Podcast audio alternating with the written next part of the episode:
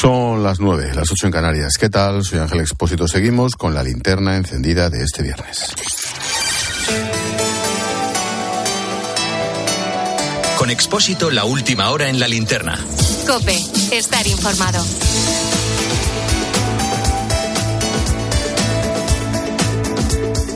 Te resumo la actualidad del día en varias claves. Primera, tras las polémicas de los últimos días, la ministra María Jesús Montero ha querido apoyar a Irene Montero después de que ésta acusara al PP de fomentar la cultura de la violación. La titular de Hacienda dice que esas palabras se pudieron malinterpretar y pide a los grupos bajar el nivel de crispación en el Congreso. Carambas. Segunda, la Cámara Baja, el Congreso, celebra este viernes y sábado las jornadas de puertas abiertas por el Día de la Constitución. La presidenta del Congreso ha sido la anfitriona en esta primera jornada. Merichel Batet ha dicho que las ganas de escuchar y hablar de los ciudadanos debe ser algo que contagie a los políticos. Tercera, un juez ha decidido que los bienes del Pazo de Meirás se queden de momento bajo custodia de la Administración, por lo menos hasta que finalice el pleito que mantiene con la familia Franco. El Estado reclama la propiedad de más de 500 bienes que no estaban incluidos en la reclamación original. Los Franco quieren moverlos del Pazo. Y cuarta, ha muerto el escritor Raúl Guerra Garrido, Premio Nadal y Premio Nacional de las Letras. Tenía 87 años, llevaba varios días ingresado en un hospital. En sus novelas abordó la situación política, la situación social relacionadas con la sociedad vasca desde los años 60.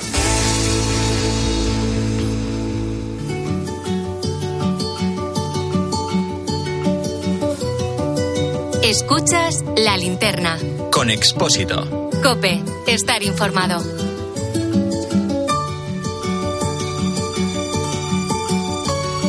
Te quiero hablar de un problema que ya existe, pero que va a ir a más, hasta el punto de que podría convertirse en uno de los principales problemas de salud del mundo. Ojo, porque eso te podría pasar a ti o a mí.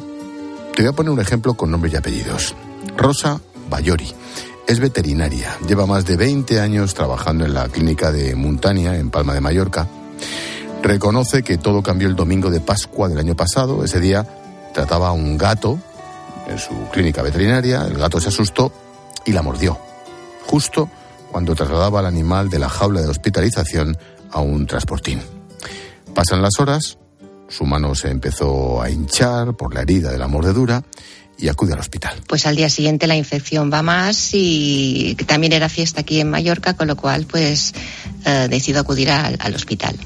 Y ahí ya me hacen quedar. Así contaba Rosa en la tarde de COPE como los médicos que la atendieron decidieron que permaneciera ingresada. Una vez allí, le administraron suero, controlaron sus ganglios, pero ella notaba que algo no iba bien. Tras comer, se rozó la mano afectada y en ese momento empezó a salir pus de la herida. Su preocupación fue creciendo ya que le ponían antibióticos que no le hacían absolutamente nada. Eh, la infección sigue ahí. Al día siguiente eh, va evolucionando. eh, entro en quirófano para ponerme mm, drenajes en la mano. Al día siguiente sigue la infección subiendo por el brazo, vuelvo a entrar en quirófano para ponerme drenajes y al día siguiente sigue la infección avanzando hasta que, que ya tienen los resultados del cultivo y el antibiograma de la muestra que me tomaron el primer día. No fue hasta cinco días después de ingresar cuando Rosa obtuvo sus resultados definitivos del cultivo del antibiograma. Unos análisis que detallaron que la bacteria que le causó la infección era multiresistente y solo era sensible a antibióticos como la vancomicina y el linezolid. A partir de ese momento fue mejorando, le dieron el alta. Gracias a la rehabilitación que duró varios meses, por cierto, Rosa cuenta que ya puede hacer vida normal. Eh, bueno, de la infección perfecta, pues por lo menos bien. Y bueno, queda alguna secuela en la mano, en la mano derecha, pero que no me impide hacer una vida, una vida normal. Rosa tuvo suerte de poder descubrir lo que tenía antes de que la infección fuera a más. Y es que en otros casos ha llegado a ser incluso letal. ¿Cómo son este tipo de bacterias? ¿Por qué son tan resistentes a los antibióticos? Hoy, nuestro tema del día, las conocidas como superbacterias.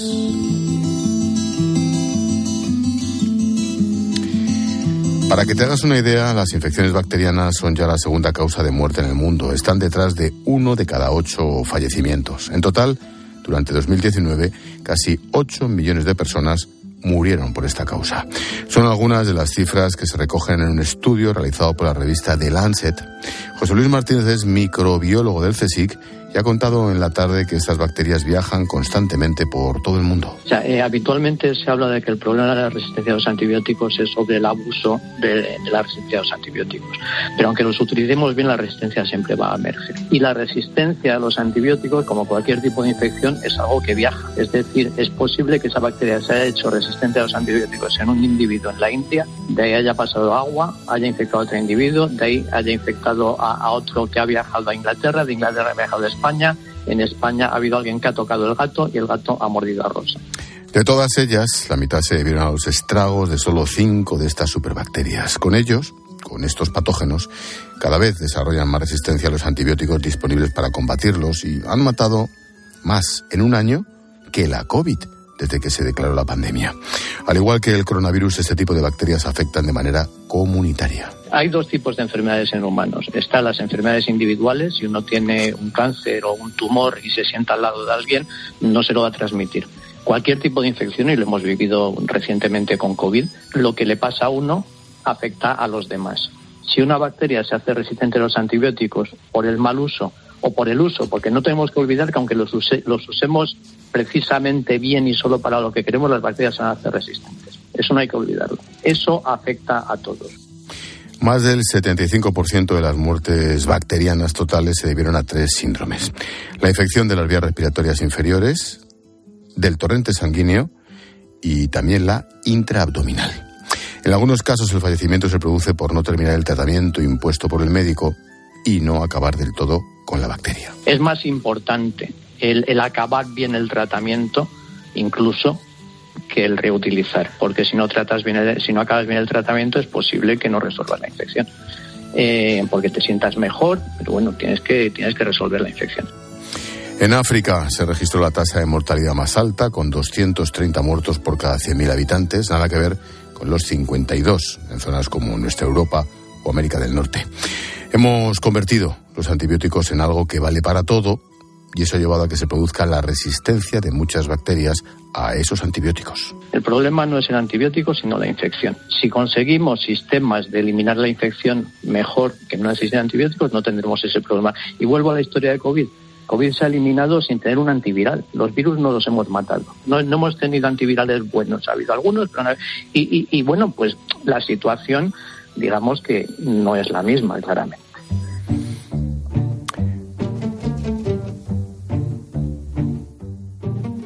El dato impresiona. Ese estudio de The Lancet, que refleja la mortalidad de superbacterias en 2019, marca 7,7 millones, más de la mitad por infecciones afectadas por una de estas bacterias resistentes a los antibióticos.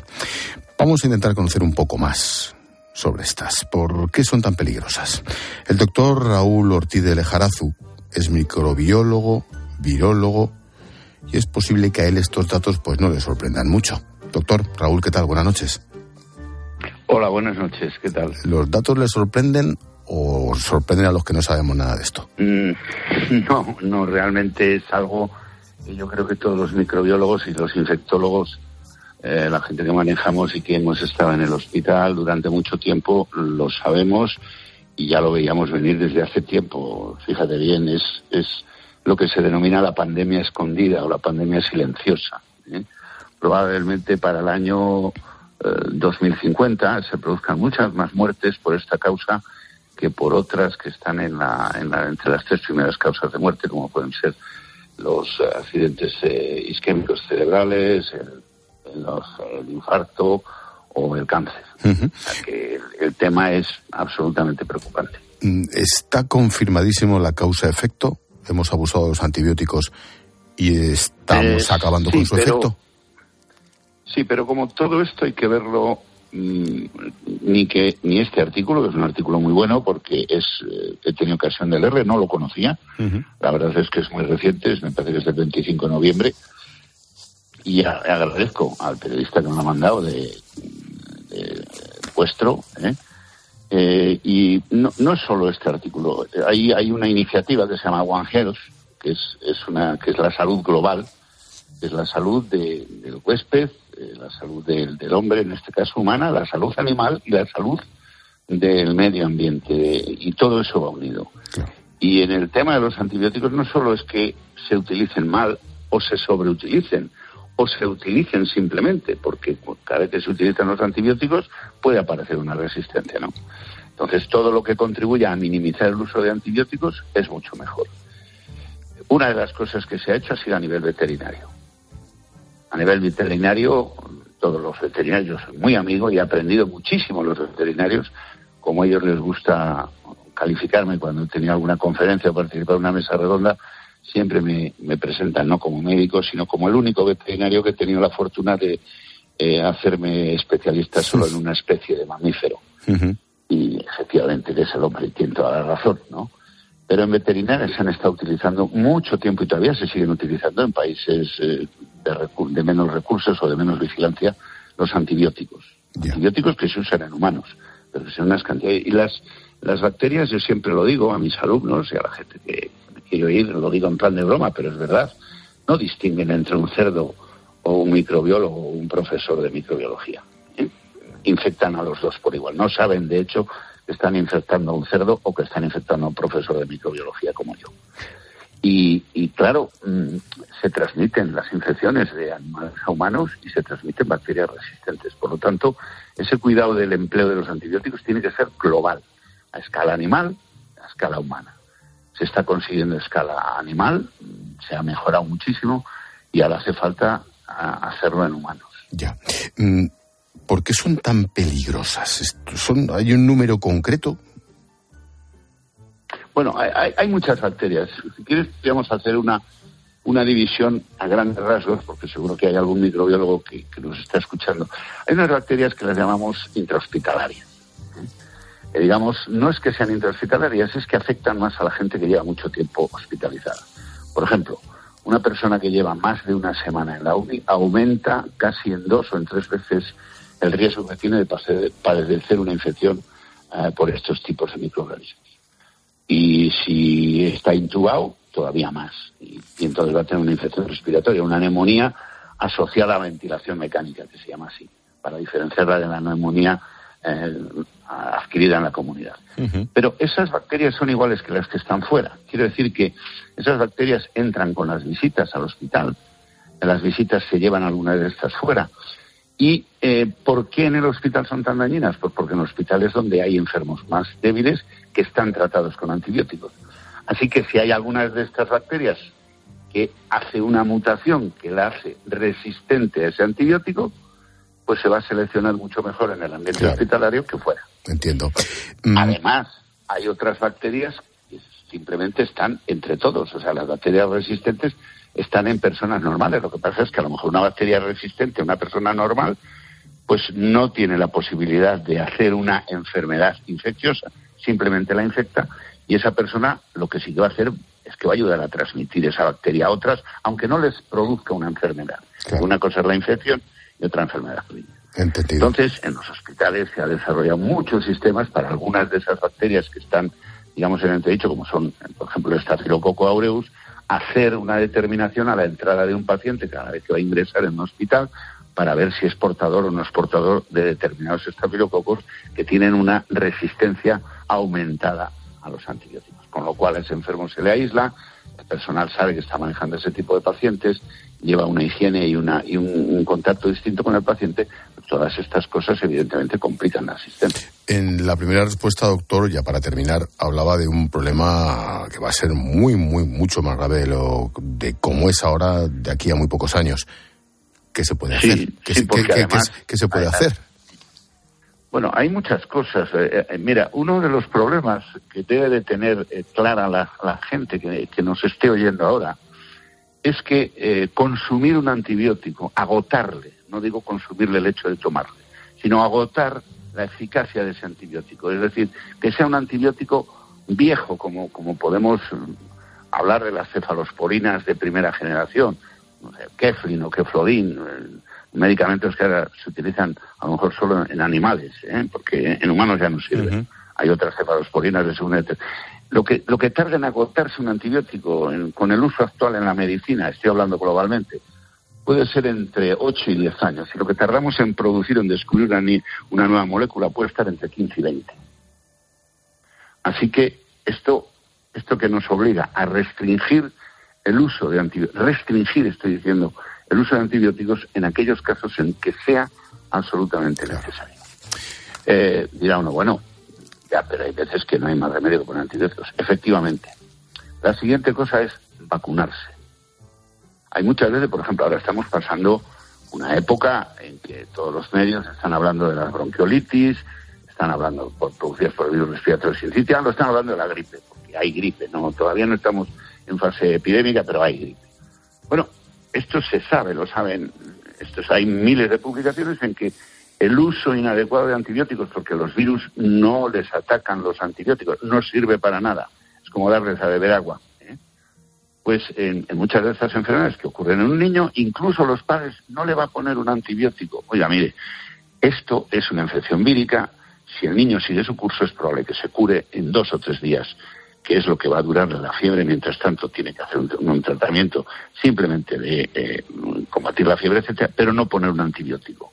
Porque en el momento que ponemos un antibiótico, aunque no haya bacterias, sí que hay otras bacterias en nuestro eh, intestino, etcétera, etcétera, de las que están incluidas en esa lista peligrosa eh, que, publican Lancet, que pueden hacerse resistentes a ese antibiótico. Bueno. Entonces, la vacunación, por ejemplo, cuando uno eh, vacuna, se vacuna de gripe, pues está evitando, en cierto modo, el que se confunda su enfermedad con una que necesite antibióticos y por lo tanto esa persona que evita una gripe va a evitar el uso de antibióticos. Las vacunas contra neumococo, exactamente lo mismo. Hay un problema de, neumococos que se hacen resistentes a los fármacos habituales, a los antibióticos habituales. hay vacunas antineumocóticas, tú evitas una infección, estás evitando una enfermedad invasiva estás evitando evidentemente el, el tratarte Pues... Y esa es la medida, a pues nivel animal, a nivel humano y a nivel, digamos, eh, de política antibiótica. Y la política antibiótica, prácticamente todos los hospitales en España tienen un programa que se llama el programa PROA, que es un programa de optimización del uso de antibióticos, pero aún así hay veces que les tienes que utilizar. En la medida en que podamos restringir su uso, pues porque evitemos esas infecciones, estaremos contribuyendo a solucionar el problema. Pues muy interesante. Seguiremos en contacto porque esto, esto continuará.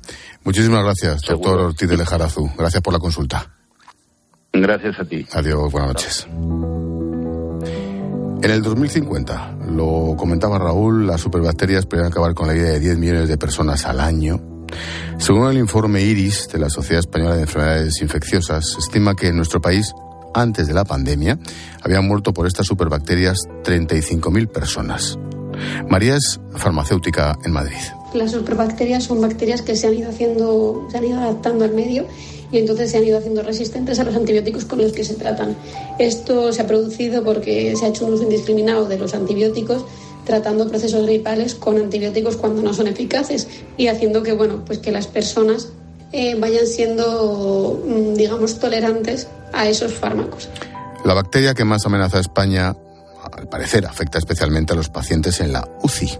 Eso sí, las cifras han disminuido en los últimos años debido al uso que hemos hecho de las mascarillas. El problema que tenemos es que nos estamos encontrando con bacterias que son resistentes a todos los antibióticos y cuando una persona de verdad lo necesita, pues no hay con qué tratarles. Lo que se está viendo con el uso de las mascarillas es que la expansión de las bacterias está siendo mucho menor, claro, porque el primer foco de transmisión oral no lo estamos teniendo entonces, bueno, pues esto puede ser una barrera que, consiga que disminuir el número de personas portadoras de superbacterias. El doctor Santiago Moreno es jefe del Servicio de Enfermedades Infecciosas en el Hospital Ramón y Cajal de Madrid. Doctor Santiago, buenas noches. Hola, buenas noches. Por experiencia cotidiana en el día a día, por ejemplo, del Ramón y Cajal, uno de sus grandes hospitales, ¿es así? ¿Ocurre todos los días? Dicen, mira, otro, otro, otro. ¿Es así de frecuente? Sí, de hecho, efectivamente, la inmensa mayoría de las infecciones que surgen dentro del hospital son por bacterias resistentes a uno o más antibióticos. ¿eh?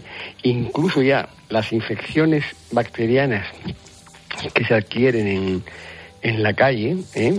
Eh, y que motivan el ingreso hospitalario, ya la inmensa mayoría de ellas, las bacterias ya no son sensibles a los antibióticos como lo eran antes. ¿eh? Una cosa son las superbacterias, las superresistentes, pero un, un grado de resistencia a, todos los a, un buen número de antibióticos tienen ya todas las bacterias. ¿eh? ¿cómo se les trata? Si lo pillas en una UCI y resulta que es, efectivamente, se diagnostica que es una superbacteria que está atacando, ¿qué se hace? Claro. Ahí, ahí, ahí, ahí, ahí viene el gran problema y el gran dilema con los médicos que tratamos las infecciones y nos encontramos.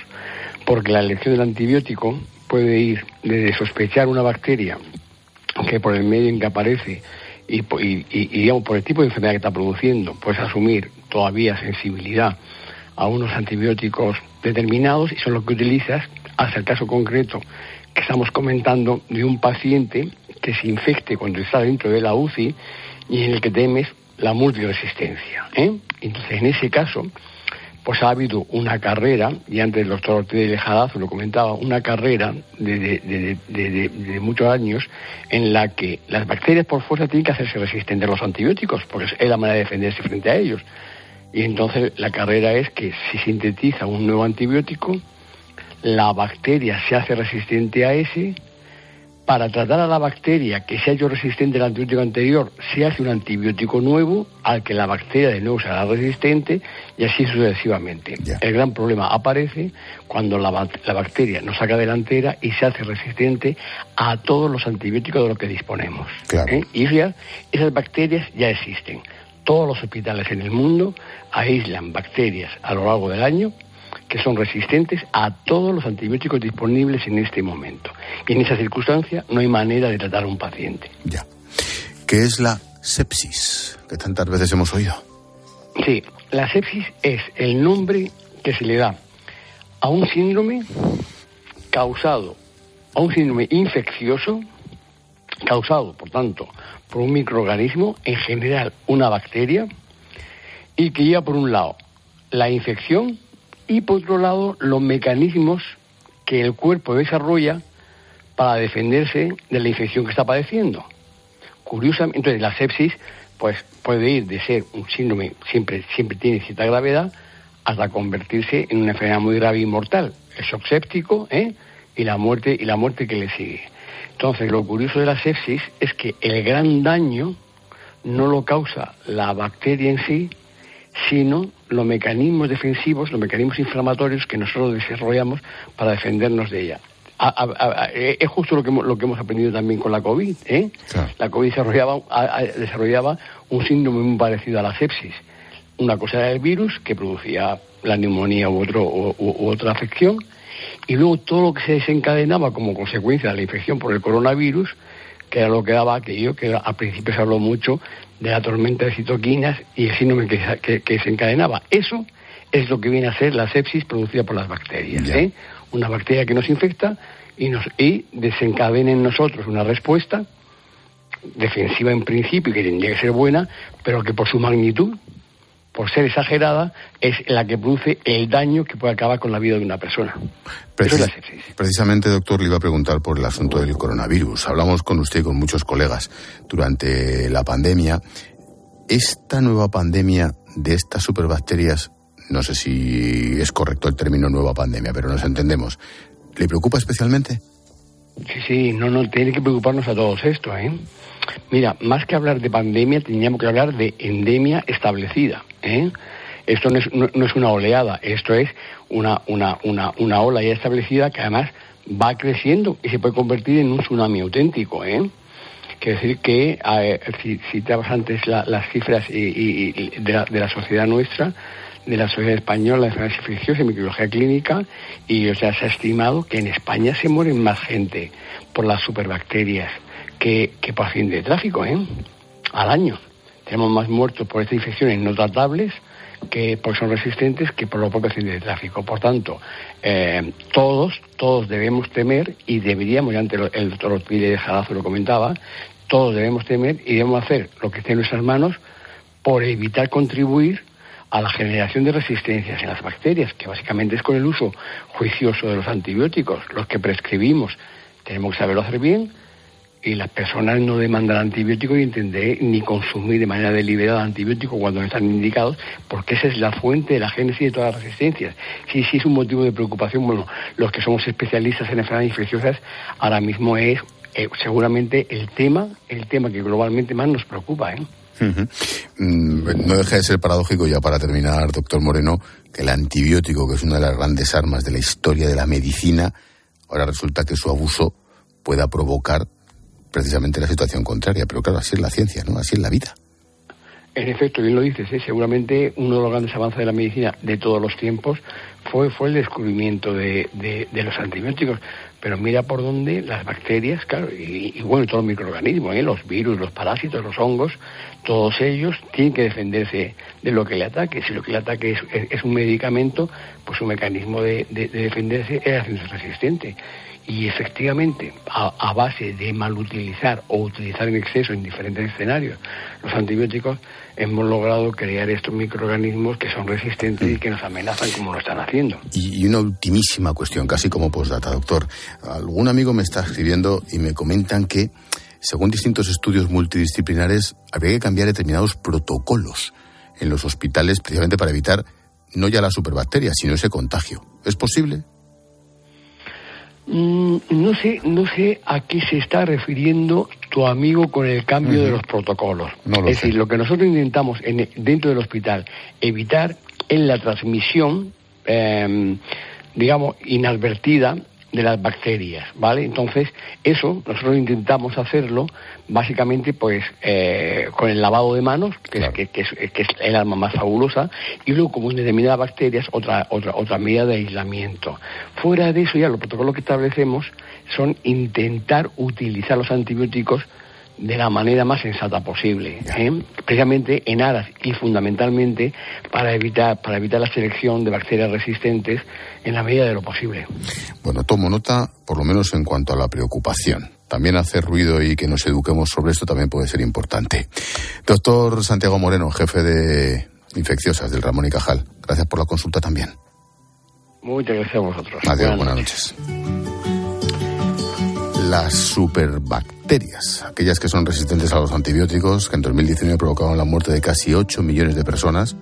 Fundamental no abusar de los antibióticos, intentar abordar estas bacterias que matan a más personas que el SIDA o que la malaria.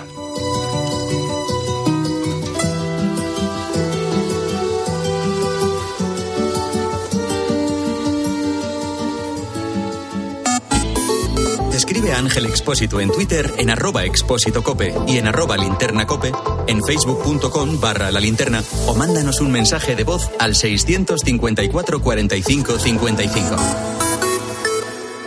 Han dedicado sus vidas al servicio de la Iglesia. Han sido un ejemplo para los fieles. Han recorrido el mundo sembrando la buena noticia. Ahora, desde un segundo plano, siguen trabajando por el bien común y tienen mucho que enseñar, mucho que ofrecer y mucho que contar. Esta semana, Monseñor Braulio Rodríguez Plaza, arzobispo emérito de Toledo. No se entiende nuestra vida sin, sin otros. Un solo cristiano es ningún cristiano. Eméritos, un camino de fe. El sábado por la mañana, en 13.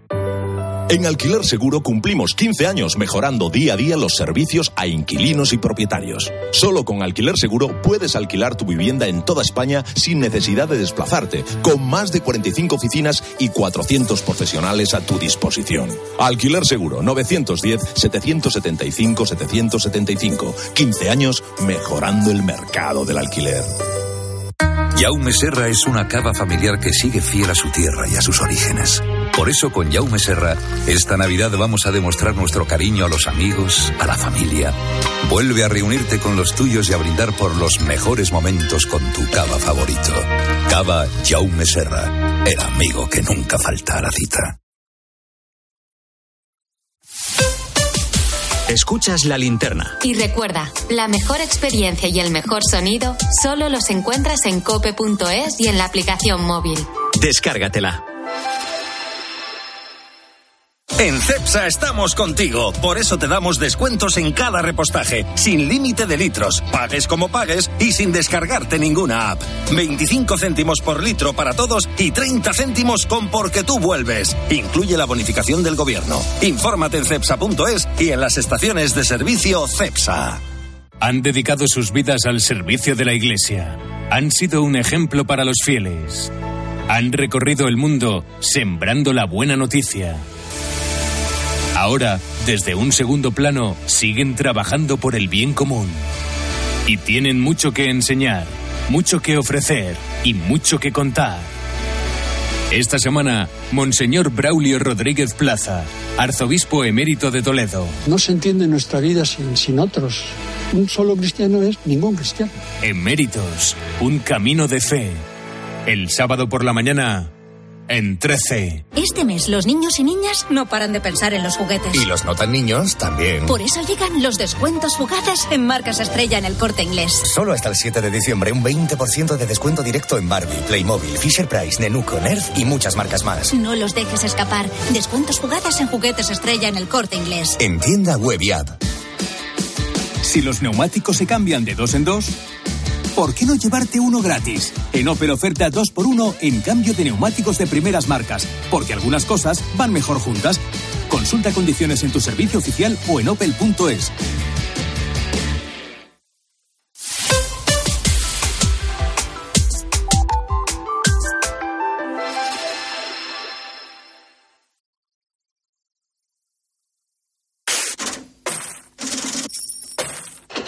Expósito. La linterna. Cope. Estar informado.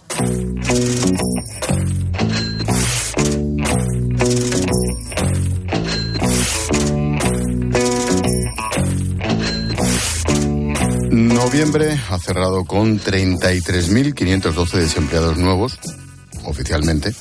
Es el mejor dato en este mes de 2007, pero disminuye la creación de empleo, el trabajo autónomo y el número de afiliados a la seguridad social. Todo esto a costa del aumento de los contratos fijos discontinuos. Sin embargo, el gobierno se queda con la bajada del número de parados. Sánchez defiende que el mercado laboral es fuerte. El empleo se mantiene y el paro ha descendido en más de 33.000 personas, el segundo mejor registro de toda la historia. España está avanzando. Estamos sorteando las dificultades mucho mejor que los países europeos. Carmen Broncano, buenas noches. Buenas noches, Ángel. Oye, el gobierno ignora, disimula o dice que no, que no es verdad que cambie el cómputo de los fijos discontinuos. De hecho, el Partido Popular ha acusado al Gobierno de distorsionar los datos por este tipo de contratos. Recordamos que son los antiguos temporales, solo que ahora con la reforma laboral representan un trabajo intermitente. El truco está en que cuando los trabajadores no están trabajando, no figuran en las listas del paro. Pero el ministro de Seguridad Social, José Luis Escriba, insiste en que los datos son claros. No ha habido ningún cambio de metodología. Lo que ocurre es que se está produciendo, evidentemente, como resultado de la, eh, de la reforma laboral, un desplazamiento de, de, personas que tenían un trabajo temporal y que después buscaban empleo a personas que ahora tienen un trabajo fijo discontinuo, que tienen una relación activa con la empresa y que, por lo tanto, han cambiado en su situación laboral de una forma significativa. Sí, pero, pero, pero, pero, que cobren el paro, que es lo que yo no entiendo. En Eso fin. es. Pero los expertos no están de acuerdo con la explicación de Escriba. Diego Rodríguez es economista de FEDEA. Lo que ocurría antes es que cuando había contratos temporales, estas situaciones se contabilizaban como parados uh, registrados y ahora, pues al pasar a fijos continuos, estos mismos trabajos pasan a, a demandantes ocupados, ¿no? Y no se contabilizan como paro.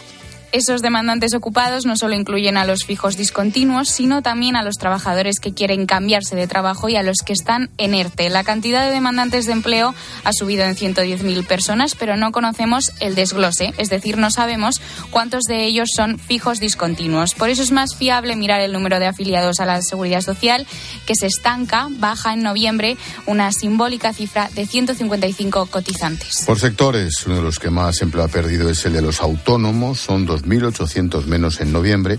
Lorenzo Amor es secretario general de ATA.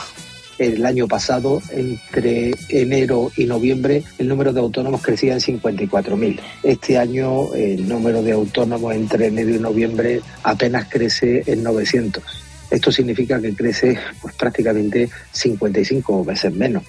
Los autónomos advierten de la pérdida de tejido empresarial. Sí, porque dicen que a pesar de que el empleo esté resistiendo, quien más está sufriendo son los autónomos y las pymes, es decir, la mayoría de los trabajadores de nuestro país. Por actividad, el desempleo baja en el sector servicios, seguido de la agricultura y la industria. Por comunidades, bajan en Comunidad Valenciana, Andalucía y Madrid y suben en Baleares, Castilla y León y Cataluña.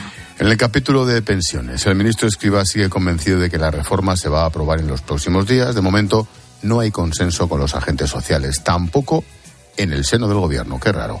La vicepresidenta Yolanda Díaz está en contra de ampliar los años de cotización. Como saben, en España hemos pasado de ocho años, que eran inicialmente eh, los exigidos, después pasamos a 15 años, después en la ley 2711 en vigor pasamos a 25 años y ahora se pretende pasar a 30 años.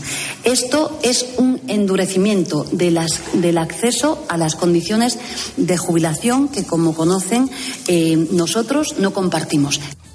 Además, los agentes sociales insisten en recurrir al Pacto de Toledo, pero Escriba defiende que ya lo están haciendo. La reforma se basa en tres ideas clave. La primera es esa ampliación del periodo de cálculo a 30 años. La segunda es poder elegir los 28 mejores años. Y la tercera, mejorar el tratamiento de las lagunas en las carreras más volátiles, como las de las mujeres o las de aquellos que no tengan trayectorias laborales lineales. El ministro confía en aprobar la reforma antes de que acabe el año para cumplir con el requisito de Bruselas y poder acceder a los fondos Precisamente, en Bruselas, los 27 han acordado topar el precio del barril de petróleo ruso en 60 dólares.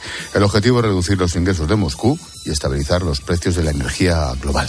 Faltaba Polonia por dar su visto bueno y al final aceptado con la condición de acelerar un noveno paquete de sanciones a Rusia que seguramente conoceremos el lunes. Este tope afecta al petróleo que viene por mar, que supone dos tercios del total que Moscú exporta a Europa. Justo hoy, Ángel, a las puertas del puente de diciembre, el precio de los carburantes ha bajado en España por debajo de los niveles de abril, cuando el Gobierno aprobó la bonificación de 20 céntimos. La gasolina está hoy a 1,69 y el gasóleo a 1,76.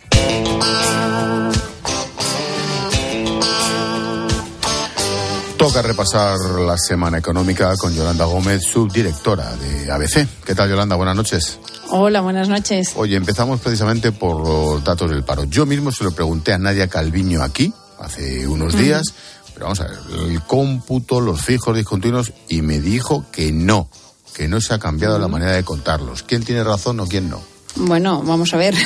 O sea que antes se, consideraban parados y ahora se consideran ocupados, pues en fin, eso es una eso es una realidad, ¿no?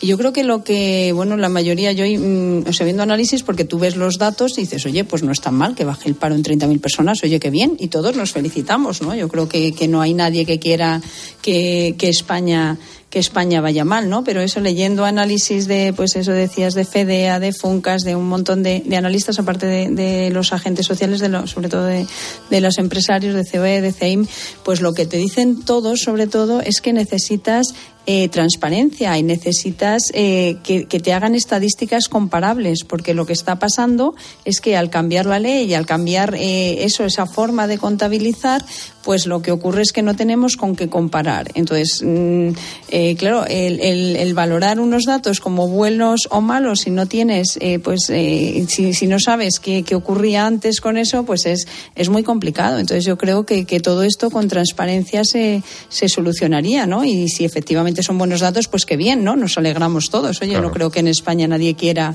eh, que las cosas vayan mal por, por, muy, que, por mucho que sean de un partido o de otro, ¿no?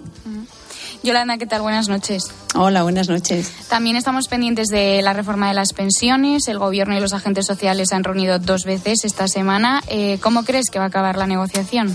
Bueno, la negociación no lo sé, lo que sí creo es que lo van a aprobar, ¿no? Sí o sí, porque, bueno, que Bruselas es verdad que ahora la vemos muy, muy blandita comparada como a como estaba en otras épocas, pues eh, lo cierto es que se ha aprobado una reforma de las pensiones en la que solo te se han tocado la parte de los gastos, ¿no? O sea, lo que se ha hecho es, ale, vamos a subir a todo el mundo con el IPC. Y fíjate, este año lo que supone subir con el IPC, que subir las pensiones un ocho y medio por ciento. Entonces, claro, tú para hacer sostenible el, el sistema tienes que tocar también la otra parte, tienes que tocar eh, o los ingresos o, o, ajustar los gastos. Entonces, eh, pues lo que propone el señor Escriba de aumentar eh, los años que se tienen en cuenta para calcular la pensión. A mí no me parece mal. De hecho, en teoría es lo más justo, ¿no? Que uno cobre en función de lo que, de lo que ha cotizado y de toda la cotización, no solo de los últimos años. Pero claro, digan lo que digan, eso va a suponer que para los que vengamos detrás, para la mayoría de la gente va a suponer un recorte de la pensión. Y, y claro, eso, en las puertas de unas elecciones, ni la señora Díaz quiere apoyar esto,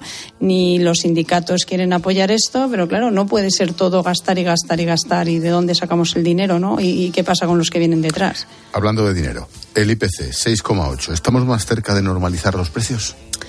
Hombre, un poquito más cerca estamos, pero al final eh, esto para ver qué va a pasar en el futuro, y lo decía el vicepresidente del BCE el otro día, no Luis de Guindos, hay que mirar a la subyacente, no a esa inflación que no tiene en cuenta los, los elementos más volátiles como es la energía y como son los alimentos frescos.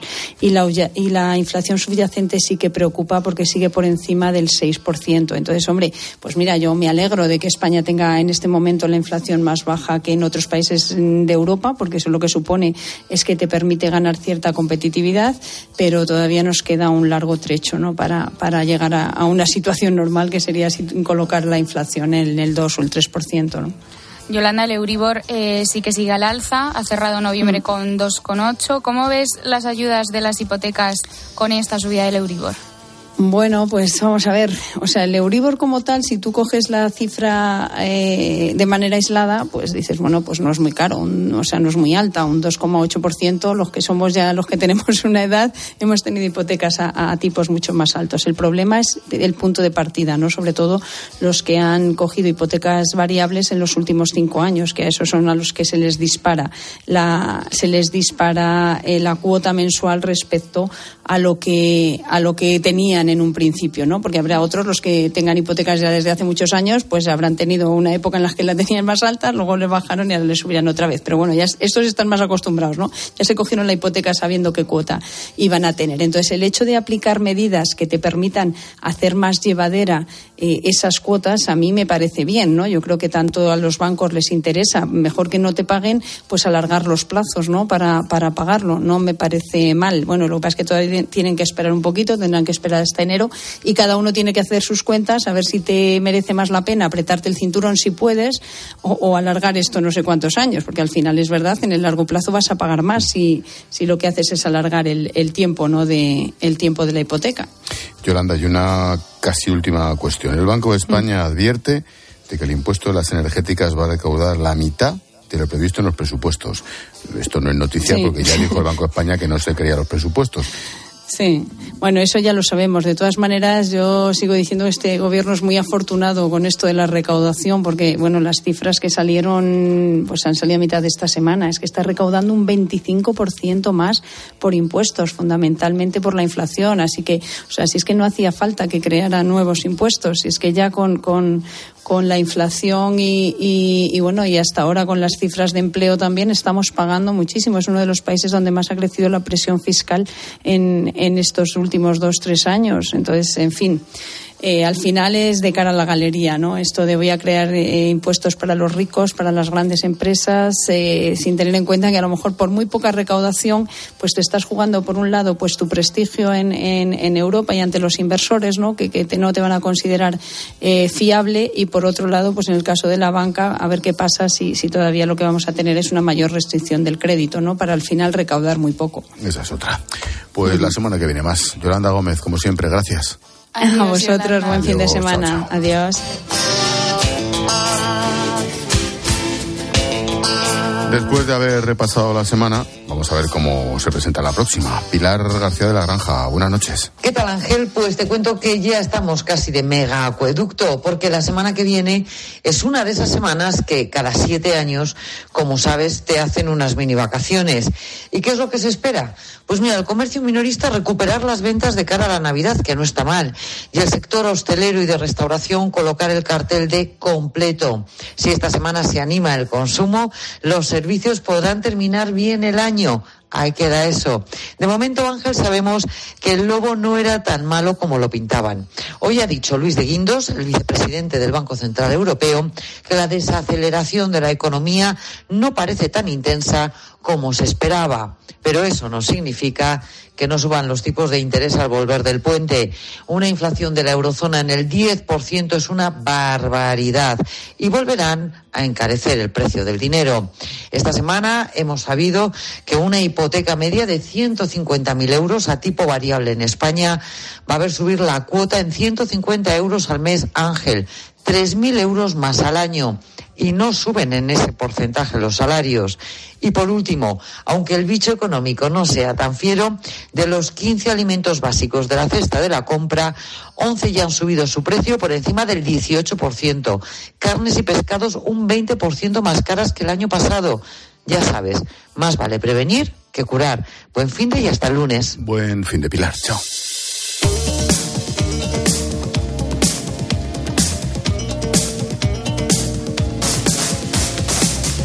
Como cada viernes, hablamos los próximos minutos de hechos, situaciones, movimientos que se están convirtiendo en tendencias a nivel mundial. Lo hacemos con nuestra colega del piso de arriba, Ana Samboal. ¿Qué tal, Ana? Buenas noches. Hola, buenas noches. ¿Qué tendencia nos traes hoy, Ana? Pues mira, hoy os voy a hablar de una tendencia que avanza imparable, aunque últimamente en pleno revuelo de las batas blancas se esté demonizando. La telemedicina. ¿Qué tal, Ana? Buenas noches. Buenas noches, Carmen. Los médicos se quejan de que a través de esa videollamada pues no pueden ni oler al paciente, ¿no? Bueno, os diré que al paso que vamos todo se andará. Ahora mismo, aquí en España, se está desarrollando una aplicación en el móvil que es como un espejo. Con solo exponer la cara de una persona, en 90 segundos, es capaz de determinar el nivel de estrés, la tensión arterial, las constantes cardíacas e incluso los marcadores COVID. Y una vez se implemente esa aplicación va a ser una buena herramienta tanto para el paciente como para el profesional. Y aunque sea en una consulta presencial, en la que el sanitario pueda olernos si es lo que quiere, va a facilitar Mm. el diagnóstico y el tratamiento porque usa inteligencia artificial para asesorarle. A mí me parece, me parece lógico que en muchos casos tardas más en ir, ocupas más tiempo yendo y en muchos casos no es necesario, estoy de acuerdo, pero hay otros en los que sí. Ese es el problema. Oye, mm, ¿la inteligencia artificial para qué? Pues mira, en Madrid, por ejemplo, los usuarios de la sanidad pública ya disponemos de una tarjeta en la que está registrada la medicación que tomamos o la vacunación del COVID en Madrid y en otras comunidades. Eso multiplica exponencialmente esa información. Añádele tus datos personales, los que se recogen con aplicaciones como esa, tus biomarcadores. Añade la medicación que tomas o que has tomado. ¿A qué medicamentos eres intolerante? Aunque obviamente el médico podrá olerte y tendrá la última palabra, puede la propia aplicación, con todos esos datos, en cuestión de segundos, proponerle las opciones de medicación que son más adecuadas para ti. Incluso un plan de alimentación, un plan de ejercicio o de contención de adicciones. Algunos profesionales están usando ya aplicaciones de este tipo en la Comunidad de Madrid o en la Comunidad Valenciana. Pero esto requiere el trato humano, ¿no? El trato directo.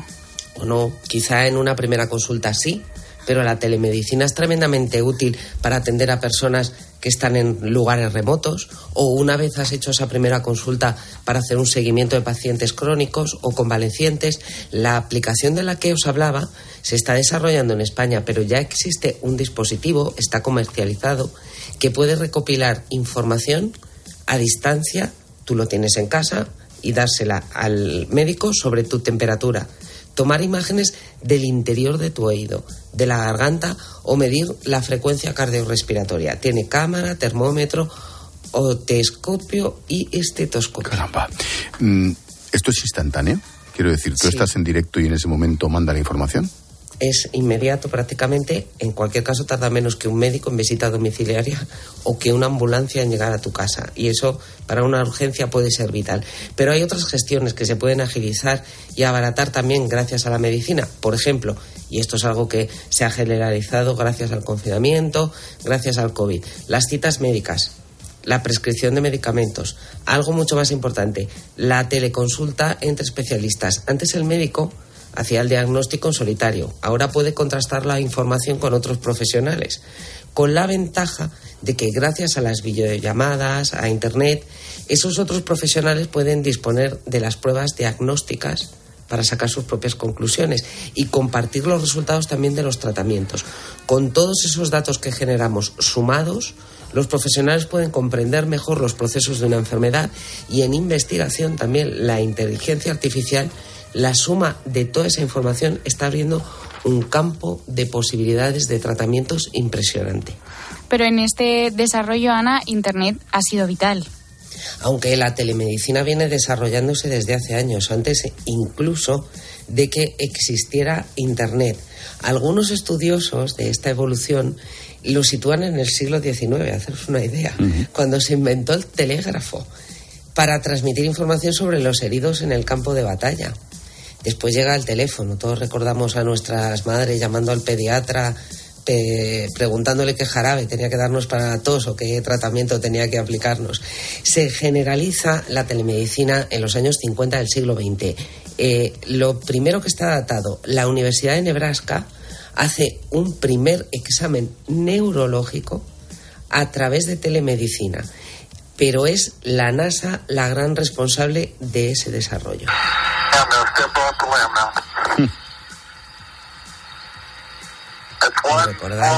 Claro, claro, las misiones espaciales, ¿no? En las misiones espaciales podían viajar astronautas, pero no iban médicos para acompañarles. Para atenderlos, en los años 60 se produce esa gran revolución. En 1962 se hace el primer electro desde el espacio.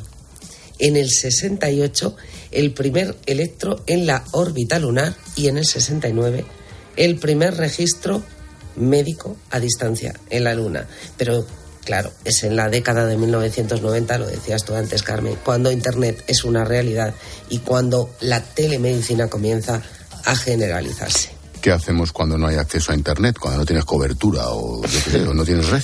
Bueno, ese es uno de los grandes obstáculos, la falta de acceso a la tecnología, a Internet y el desconocimiento a la hora de usarlo. ¿eh? No todo el mundo sabe usar un ordenador. Ojo, ni los pacientes sobre todo los que viven en lugares remotos o apartados, ni los profesionales. La Organización Mundial de la Salud acaba de hacer un estudio en 53 países con 20.000 pacientes y ha detectado bastantes deficiencias entre los profesionales sanitarios en el uso de la tecnología, pero también, y pone el énfasis en eso, cierta resistencia de esos profesionales a usar la tecnología para desarrollar su profesión. ¿Y la Organización Mundial de la Salud qué dice? ¿Recomienda la telemedicina? La recomienda vivamente. Dice que es una necesidad. Con el aumento de la esperanza de vida es necesaria para llegar a todos los pacientes, para conseguir que la sanidad sea realmente universal partiendo de que los recursos, y esto es la economía, el reparto de los recursos que son siempre escasos. Recomienda la OMS la implementación generalizada, pero también lo hace la Unión Europea. A partir del año que viene, de 2023 a 2030, va a desarrollar el Plan de Acción de Salud Digital Regional. El objetivo, cobertura universal de toda la población y la protección global en tiempos de emergencia. Reduce los gastos y favorece la equidad de acceso. Y ahora sí, la tendencia. ¿Qué será lo Pues- próximo? auguran una verdadera revolución en telecirugía. Se están haciendo ya operaciones a través de videollamada con un profesional, con un cirujano en el quirófano y otro a través de Internet siguiendo la operación. Incluso en algunas cirugías oftalmológicas aquí en España, manejando a distancia el bisturí. Eso era ciencia ficción, pues ya es un hecho. Y también lo es la medicina personalizada. En eso, en la recopilación de datos, ha habido un, pro- un congreso esta semana muy interesante sobre ese tema en Gijón. En el Big Data promete la gran revolución. Los médicos van a tener, dicen, información mucho más fidedigna de los procesos de enfermedad y podrán también, con todos los datos que cada persona genere, que por lo visto podemos llenar libros y libros, hacer una atención más personalizada. ¿Cuál es el riesgo? Que es un volumen brutal de información y que si no se protege bien puede poner al descubierto nuestra intimidad. Pues muy interesante. Ana Samboal, te vemos el fin de semana en 13, mañana sábado por la noche el informativo, el domingo, Código Samboal, en un minuto. ¿Con qué? ¿Cuál es la agenda? Pues vamos a hablar de la Constitución. ¿Está vigente o no está vigente? Tenemos tres personas del Partido Comunista, del Partido Socialista y de Alianza Popular que estaban en esas primeras cortes constituyentes. Ramón Tamames, Joaquín Leguina y José Manuel Otero Novas. Estudiamos también el mercado laboral y vemos con Javier Santa Cruz qué pensión realmente vamos a cobrar. Pues estaremos, como siempre, muy atentos. Gracias, Ana. Cuídate. Adiós, Ana. Gracias, un Adiós, abrazo, te veo. Chao, chao.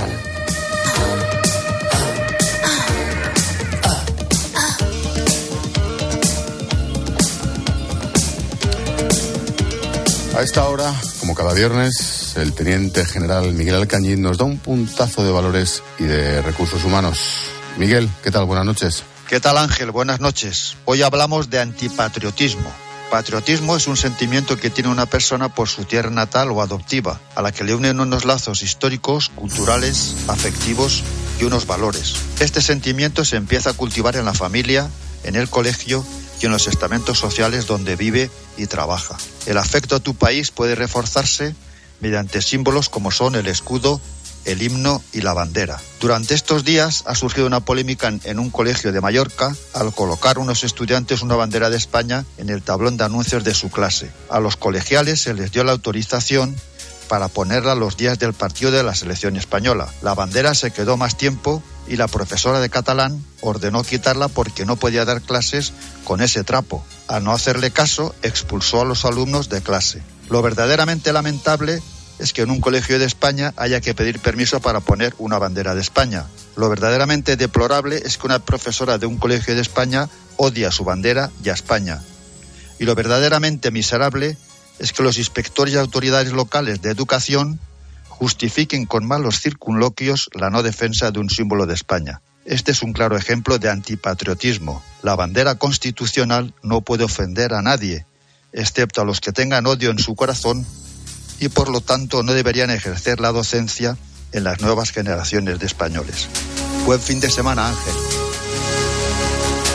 Buen fin de semana, Miguel. Cuídate.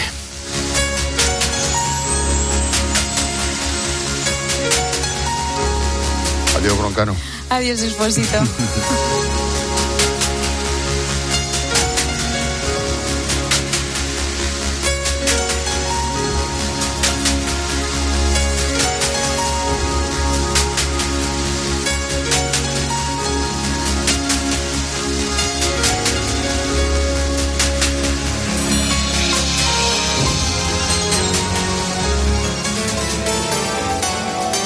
Expósito. La linterna. Cope. Estar informado. Según el EGM, cerramos el año como los números uno de la radio deportiva española. Esto es fútbol puro, esto es radio. Un millón seiscientas sesenta y cuatro mil personas vibran los fines de semana en tiempo de juego con Paco González, Manolo Lama y Pepe Domingo Castaño. Un año más celebramos como hay que celebrar. Y a tiempo de juego se suma el liderazgo de El Partidazo de Cope. Juanma Castaño crece en el último año más de 100.000 oyentes y consigue el récord de audiencia para el partidazo de Cope con 845.000 oyentes. Juanma Castaño se consolida como número uno de la radio deportiva nocturna. Con noticias muy importantes que se han producido en el día de hoy. Por eso te decimos gracias por confiar en nuestra forma de hacer radio y en nuestro equipo de comunicadores. Esta Navidad, Viña Pedrosa. Fruto de la naturaleza, fruto del tiempo. Viña Pedrosa. Viñedos sostenibles propios en vaso con uva de tinto fino, en la mejor zona de Ribera del Duero. Viña Pedrosa Crianza. Reservas y grandes reservas. Cepa Gavilán y Pérez Pascuas Selección. De bodega Hermanos Pérez Pascuas. Viña Pedrosa. Naturaleza prodigiosa. ¿Sabías que un hombre al jubilarse se convirtió en influencer de moda con más de 40.000 seguidores? Lo cuentan en el nuevo podcast Hay vida más allá de los 65 de Programa Tu Futuro de Mafre. Sé cómo ellos garantiza tu futuro, trasladando tu plan de pensiones a Mafre con el programa Tu Futuro y tendrás la mejor gestión de planes de pensiones adaptada a ti. Infórmate en tu oficina. Descubre más historias inspiradoras en mafre.es barra Hay vida más allá de los 65. Llega el fenómeno mundial de Chosen, los elegidos. Este hombre proclama que es Dios. Jesús de Nazaret. ¿El que dicen que obra milagros? La serie que ha triunfado en más de 140 países. Lo siento, no sé cómo te llamas. Soy Jesús. The Chosen, los elegidos. Disponible en plataformas, DVD y Blu-ray y en cines. Escuchas la linterna. Y recuerda, la mejor experiencia y el mejor sonido solo los encuentras en cope.es y en la aplicación móvil. Descárgatela. Dale a lo del altavoz, no te oigo. ¿Y ahora? Te oigo, pero no te veo. ¿Qué? ¿No te oigo? Que no me ves. ¿Me oyes? ¿Me ves? Si la tecnología se pone difícil, pásate a la tecnología eléctrica Citroën. Lo más fácil para arrancar está en los Easy Days Citroën, con stock disponible y sin pagar cuotas hasta primavera. Citroën. Financiando con PSA Financial Services. Condiciones en citroen.es. Miles de familias necesitan tu solidaridad para poder comer. Colaborar con los bancos de alimentos es tan fácil como donar en la caja de tu supermercado. Elige la cantidad que quieres donar y la convertiremos íntegra en los alimentos que más se necesitan. Donar en caja no tiene desperdicio. Súmate a la gran recogida, del 25 de noviembre al 6 de diciembre.